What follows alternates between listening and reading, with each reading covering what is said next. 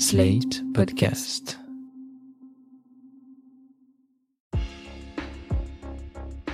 Bonjour, je m'appelle Salomé, je suis étudiante, en recherche d'emploi et j'ai 23 ans. J'essaye de venir avec mes sachets dans les magasins, mais voilà. Par exemple, même dans les rayons fruits et légumes, moi je m'embête pas à mettre les légumes dans chaque... généralement déjà j'achète pas en grosse quantité, donc du coup si j'ai 2 bananes, un kiwi, je les mets comme ça dans mon sac et voilà. J'essaie de réduire quoi. Bonjour, je m'appelle Catherine, j'ai 52 ans. Alors c'est vrai que c'est compliqué quand même. Donc des fois j'essaye de prévoir, venir avec mes boîtes, machin. Mais le plus souvent je viens sans. Je m'appelle Manuel, c'est pas possible pour tous les produits, mais bon dès que voilà, tant que les sachets ils craquent pas. Bonjour, je m'appelle Nadine. En général je prends pas de sachets du tout, sauf si voilà, j'ai beaucoup d'un légume, donc j'en prends pas du tout. Et puis j'achète du vrac, et je fais mes produits, donc voilà. Je tends vers le zéro déchet. Bonjour à tous, bonjour à toutes. Alu, papier, carton ou plastique, à peine rentrés des courses, de nombreux emballages vont déjà à la poubelle. Et une fois le produit consommé, c'est le 2e round des déchets, car tout ça se retrouve souvent dans la nature, au menu des dauphins et tortues de mer.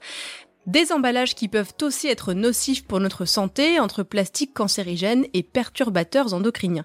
Dans ce 2e épisode de Plus bio la vie, j'accueille 2 expertes pour évoquer les solutions et alternatives à tous ces matériaux.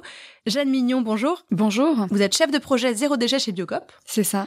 Et Valentine Cancel, bonjour. Bonjour. Vous représentez aujourd'hui Zero Waste France. Qu'est-ce que c'est Zero Waste France ? Zero Waste France, c'est une association de protection de l'environnement qui existe depuis plus de 20 ans et qui milite pour la réduction à la source de nos déchets, et ce en promouvant la démarche zéro déchet, zéro gaspillage. Alors, le meilleur emballage, ça reste encore celui qu'on n'utilise pas, hein. Ça a l'air un petit peu bête dit comme ça, mais c'est vrai. De plus en plus de magasins se mettent donc au vrac. Qu'est-ce qu'on peut acheter en vrac, Jeanne Mignon ? Effectivement, une des solutions pour réduire les déchets, c'est d'acheter sans emballage, et c'est possible grâce au vrac. Chez Biocoop, ça fait 30 ans qu'on propose ce modèle de consommation pour l'épicerie vrac sucrée et salée. Et en fait, cette offre assez large, on la retrouve dès l'entrée du magasin.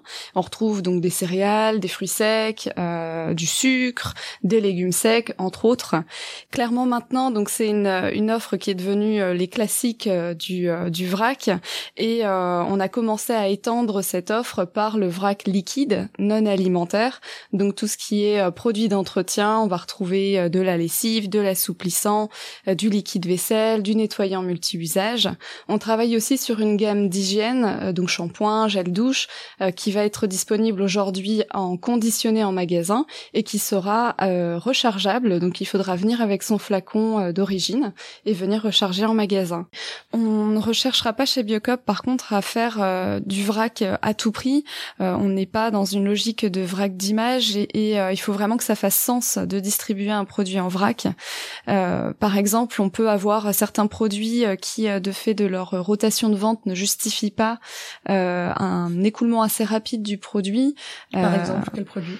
Ça pourrait être le cas sur, par exemple, un yaourt qui aurait une durée de consommation trop courte et qui ne permettrait pas d'écouler un certain volume dans un... Oui, la date limite arriverait avant peut-être que le contenu soit écoulé. Exactement, ce qui fait qu'on aurait de la perte, ce serait du gaspillage alimentaire, et donc ça ne ferait pas sens d'aller sur ce mode de distribution. Est-ce qu'il y a des limites au vrac ? J'imagine que oui, il y a des limites, on ne peut pas tout acheter en vrac non plus. Oui, alors bon, il y a des limites. Et on a des contraintes techniques, par exemple sur la pâte à tartiner, c'est un produit qui fige et qui déphase en fonction de la température, et c'est assez difficile en fait de proposer, ou trouver un équipement en tout cas qui permette de proposer ce produit. Après, on a pas mal de contraintes aussi d'ordre réglementaire pour distribuer tout ce qui va être produit d'origine contrôlée. Enfin, on essaye de faire évoluer la réglementation. Il y a aussi Réseau VRAC, une association qui a été créée en 2016 qui œuvre pour assouplir la réglementation, ou en tout cas pour poser les choses, parce que ça reste assez flou au niveau de la distribution en vrac. Et on va retrouver aussi des contraintes au niveau industrialisation. Ça paraît un peu fou de dire ça comme ça, mais en fin de compte, c'est tellement rentré dans les habitudes et c'est tellement bien rodé de portionner et de fabriquer individuellement, que de repasser sur du gros format, ça peut coûter plus cher. Et comme on n'est pas du tout dans cette démarche-là pour le vrac, ça peut poser quelques soucis. J'ai constaté noté quand même que le vrac était parfois plus cher que les produits emballés, parce que souvent ce sont des produits bio, ces produits en vrac. Est-ce que c'est pas quand même un sacré frein pour convaincre les consommateurs de passer au vrac ? Ça peut paraître plus cher, mais en réalité, d'une manière générale, les produits en vrac, ils coûtent entre 10 et 45% moins cher. Et tout simplement parce que le consommateur ne va pas payer dans le prix final le coût de l'emballage et le coût du marketing qui est imprimé sur l'emballage, qui permet justement de faire la promotion du bien de consommation. Ou donc, les pubs dans le métro, dans la rue, à la télé, etc. Tout à fait, voilà, le prix marketing global. Et évidemment, il va y avoir parfois un coût plus important au kilo, parce que l'achat en vrac va souvent de pair, effectivement, avec une qualité de produit et une recherche de qualité par le consommateur. Donc, les produits qu'on trouve en vrac sont souvent bio, locaux, donc tous ces aspects-là, évidemment, parfois de production artisanale, de facture artisanale. Donc, évidemment, on paye plus cher, mais ça peut aussi être une volonté, une démarche de la part du consommateur qui veut consommer mieux. Oui, justement, quels sont les bénéfices du vrac pour à la fois l'environnement et le consommateur, déjà en termes de réduction des déchets, par exemple ? Pour l'environnement, le bénéfice, il est certain, puisque dans nos poubelles, on sait qu'un Français produit en moyenne 590 kilos de déchets par an, et dans une poubelle, en volume, on va trouver 50% d'emballage. Donc c'est une partie non négligeable de notre production de déchets, elle est très importante. Donc, et ces emballages, c'est quoi en fait au final ? Souvent, ce sont des emballages plastiques. Le plastique, on sait que ça vient d'une ressource rare qui est le pétrole, et que la gestion des plastiques, elle est loin d'être optimale en France, puisqu'on en recycle moins de 20%. Donc il y a évidemment, quand on consomme en vrac, une économie en termes de ressources naturelles, d'énergie, puisqu'on ne va pas produire, utiliser l'énergie, l'eau et toutes les ressources nécessaires à la production de cet emballage. Donc il y a déjà cet aspect-là. Il y a l'aspect du traitement en fin de vie de ces emballages qui est très polluant. Qu'on le brûle ou qu'on le mette en décharge, dans les deux cas, la rémanence des pollutions liées à cet emballage est importante. Et puis, bien sûr, on le sait, les emballages, que ce soit des bouteilles, des emballages plastiques, donc on les retrouve en grande majorité dans la nature, avec un impact sur la biodiversité, la faune et la flore qui est absolument pas négligeable, donc dont on ne connaît pas encore complètement les conséquences long terme, mais on sait qu'elles sont dramatiques. Donc ça, ce sont les bénéfices environnementaux. Et pour le consommateur... Oui, parce que pour nous, c'est vrai qu'on se demande quand même, c'est quoi la différence pour moi d'acheter, à part si je pense à l'environnement forcément, mais c'est quoi la différence pour moi en tant que consommatrice d'acheter du vrac ? Pour le consommateur, tout simplement, donc il y a cet aspect que j'évoquais de mieux consommer et de vouloir redynamiser par exemple une production locale et vouloir consommer bio et donc zéro déchet. Et il y a aussi le fait que le vrac permet d'acheter la juste dose et donc de réduire ses coûts, puisqu'on va éviter aussi le gaspillage alimentaire et réduire ses coûts au moment de faire ses courses. Et comme je disais, la plupart du temps, l'offre de vrac, elle est couplée à une bonne qualité de produits, donc ça permet aux consommateurs de mieux choisir ses produits et des produits qui soient plus respectueux de l'environnement et de sa santé. Jeanne Mignon. On a réalisé en interne des analyses de cycle de vie. En fait, c'est un outil qui permet de calculer l'impact environnemental des produits. C'est une évaluation globale et multicritère qui prend en fait en compte et qui qualifie tout au long de la vie des produits, les flux physiques, de matière, d'énergie associée, etc. Et en fait, on a fait ça sur toute notre offre produit pour un peu valider ou invalider le pari qu'on a fait sur le vrac. Je peux à titre indicatif communiquer que clairement chez nous le vrac ça pèse en poids de vente 14% et ça représente 3% des impacts gaz à effet de serre, et idem pour la production de déchets finaux. Donc on voit bien qu'on a un gros bénéfice par rapport aux autres classifications de produits qu'on peut avoir et qui sont emballés. Moi je voulais qu'on revienne sur le recyclage, parce que vous parlez de recyclage, Valentine, tout à l'heure. Est-ce que vous pourriez me parler de la règle des 5 R ? Parce que j'ai découvert ça en préparant ce podcast, et en plus il faut la suivre dans l'ordre, je crois. Oui, tout à fait. Enfin, il faut, pas une injonction, mais c'est mieux. Disons que c'est un moyen mnémotechnique, une petite technique qui peut aider effectivement à amorcer cette démarche et ce mode de vie zéro déchet. Alors le premier R, c'est refuser. C'est refuser tout ce dont on n'a pas besoin, en fait, les objets jetables dont on parlait, les emballages, la publicité. Ensuite, le deuxième R, c'est réduire. Donc c'est vivre avec moins, ne consommer que le nécessaire. En fait, on se rend compte qu'il y a des tas d'objets inutilisés qui restent dans le fond de nos placards et qui ont consommé des ressources naturelles pour rien. Donc, et puis qu'on achète trop, en trop grande quantité, par exemple. Bien sûr, aussi, on a cette tendance à la surconsommation, ouais. Et donc, en ce sens-là, dans le R de réduire, la philosophie minimaliste peut nous aider. Ensuite, nous avons réemployé ou réutilisé, donc dire adieu aux jetables en s'équipant d'objets réutilisables. Pensez d'ailleurs à ce moment-là plutôt à nos usages qu'à nos achats. Et ça passe par la seconde main, la réparation, le troc. Puis le quatrième R, c'est redonner à la terre. En fait, dans la nature, on constate qu'il n'y a pas de déchets. Et nous, au contraire, on prélève plus à la terre que ce qu'elle est capable de nous restituer en un an. C'est la notion que vous connaissez peut-être de jour du dépassement ou global overshoot day. Oui, c'est que chaque année, on a des articles qui parlent de ça ou dans les médias où on nous dit aujourd'hui, je sais pas, je vais dire une bêtise, le 1er juin 2019, on a consommé ce que la Terre est capable de produire en un an, enfin avant qu'elle se renouvelle, quoi. De régénérer, voilà. De régénérer, pardon, effectivement. Voilà, ouais. Dans cette notion de redonner à la Terre, justement, on redonne ce qu'elle nous a donné, donc ça passe par l'acte de composter, tout simplement, puisque actuellement, on jette nos déchets organiques dans la poubelle, le tout venant, et ils vont finir brûlés ou mis en décharge, qui n'a aucun sens si on observe la nature. Donc il est nécessaire de composter nos biodéchets. Et enfin, le 5e R, et le dernier, c'est celui de recycler. Donc en ce sens-là, il y a bien une hiérarchie entre ces R.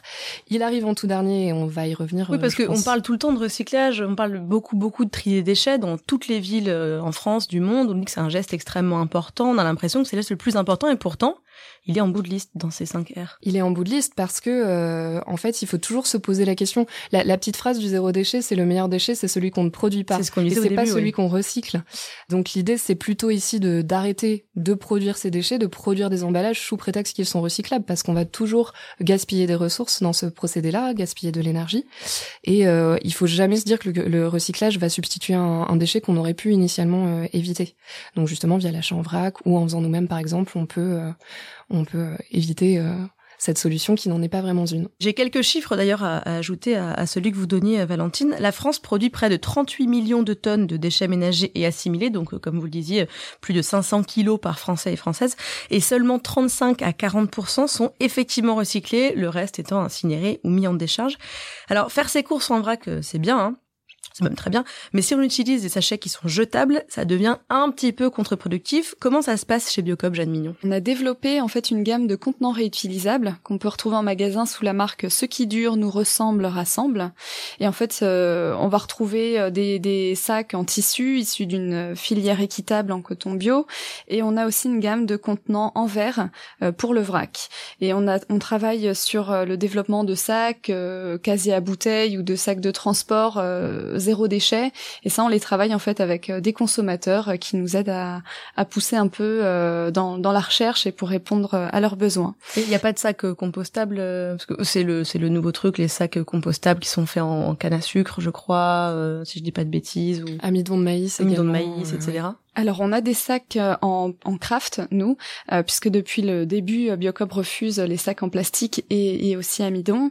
Donc ces sacs, effectivement, ils sont compostables. Maintenant, on n'est pas à encourager pour l'instant vraiment un geste de composter les emballages, parce qu'on reste dans un circuit de je consomme et je jette, quand on peut être en premier lieu dans un cycle de réutilisation. Est-ce que je peux apporter mon tube, mon Tupperware, mon contenant personnel chez Biocoop? Est-ce que je fais comment? À l'entrée, je le pèse, on fait la tare, qu'est-ce que je fais si je veux venir acheter des amandes, des lentilles, etc.? Oui, alors oui, c'est possible. Par contre, il y a plusieurs cas de figure. Effectivement, quand on va se servir à la coupe ou même quand on va se servir en vrac sec, etc., on peut venir avec ses propres contenants.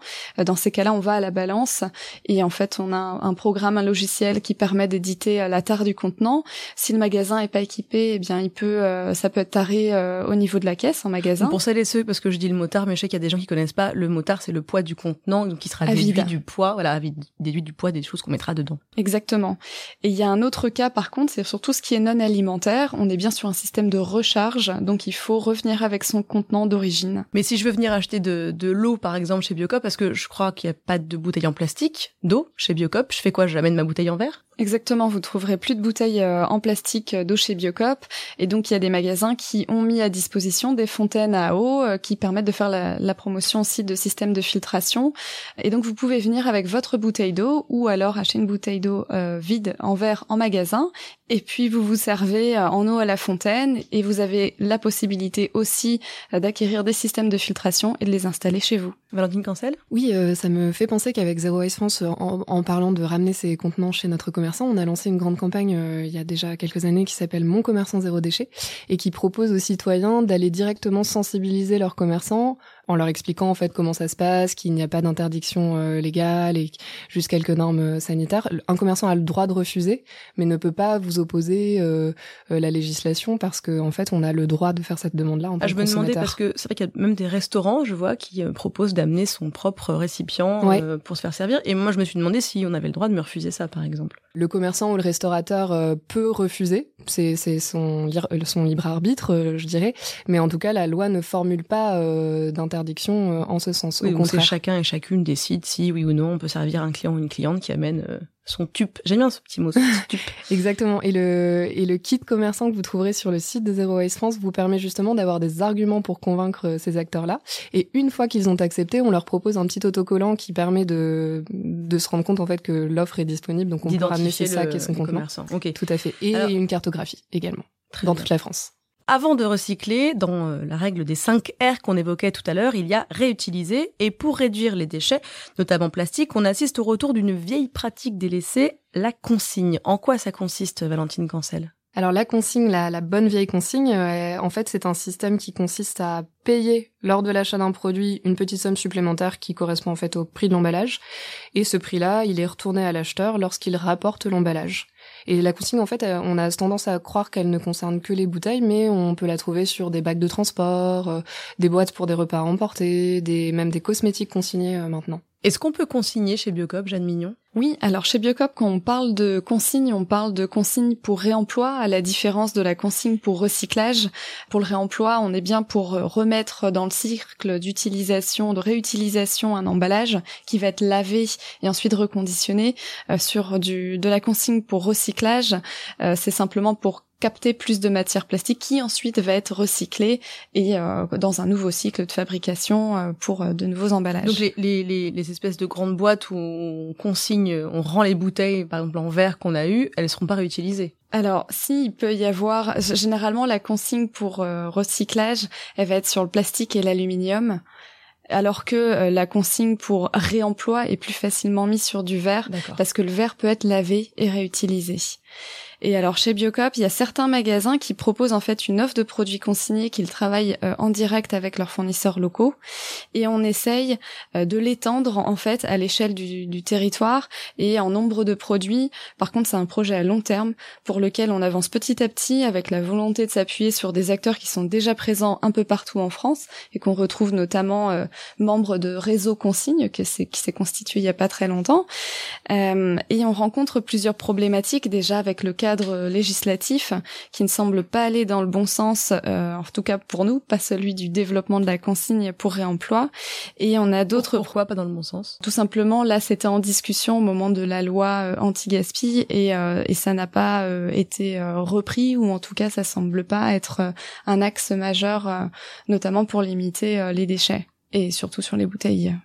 Et on a d'autres problématiques qui sont par exemple d'ordre économique. En fait, les acteurs qui seraient sur du plastique aujourd'hui, on va leur demander de passer sur du verre, donc ça veut dire réinvestir sur leur ligne de conditionnement. Et le modèle économique reste encore à construire avec une modélisation des flux physiques, des flux financiers. C'est pas encore quelque chose d'établi et c'est assez complexe parce que c'est multi-acteurs et qu'il y a toujours cette ambition derrière à revalider qui est le pari écologique. Et en fait, la balance ne doit pas être trop impactée par le transport à vide des contenants qui doivent être nettoyés avant d'être reconditionnés. Valentine Cancel, est-ce que vous avez l'impression qu'il y a encore des résistances par rapport à la consigne? Est-ce que les gens sont au courant que c'est possible aujourd'hui de consigner des contenants? Les consommateurs sont de plus en plus au courant, notamment parce qu'avec Zero Waste France, on milite activement pour le retour de cette consigne pour réemploi sur le verre. On a tenté de le refaire passer dans la loi à l'occasion du vote de la loi anti-gaspillage. Malheureusement, comme le disait Jeanne, ce n'est pas un tournant qui a été pris par notre gouvernement. Mais il y a un sondage récent qui dit que, par exemple, il y a plus de 80% des Français, je me demande si c'est pas même 90% des Français qui sont favorables au retour de la consigne sur le verre. Donc si, en tout cas pour les gens qui sont au courant, les consommateurs sont très très favorables à cette pratique. Pour finir, Valentine Cancel, est-ce que vous avez quelques astuces à nous donner pour réduire nos déchets au quotidien et pour consommer plus vertueusement, par exemple ? On a largement évoqué l'achat en vrac, mais on peut aussi, et c'est une des premières choses à faire, composter ses biodéchets, comme je l'ai dit tout précédemment, réduire au maximum ses achats neufs, parce qu'en fait, quand on parle de déchets, on ne se rend pas souvent compte que tous les objets, les biens de consommation qu'on utilise au quotidien, ont produit énormément de déchets au moment de leur fabrication et qui sont des ressources naturelles, donc ça engendre un gaspillage de ressources très important. Et on accompagne les citoyens avec Zero Waste France avec un défi qui s'appelle le défi Rien de Neuf. Donc si vous allez sur le site riendeneuf.org, vous allez trouver plein de solutions pour essayer de réduire au maximum vos achats de neuf. Donc le troc, la location, l'emprunt, tout un tas d'alternatives. Et puis enfin, on a parlé des 5 R, donc cette petite règle. Et pour nous aider dans notre pratique, avec Zero Waste France, on a conçu en collaboration avec l'Université des Colibris, le premier MOOC. Donc le MOOC, c'est une formation en ligne qui est complètement gratuite. Le premier MOOC Zéro déchet, zéro gaspillage, qui va justement vous aiguiller, vous accompagner pour pratiquer et mettre en place ces 5 R. Merci beaucoup Valentine Cancel. Merci. Merci Jeanne Mignon. Merci. Et vous pouvez retrouver évidemment toutes les ressources dont on a parlé, les sites, les liens, les assos, dans la description de ce podcast.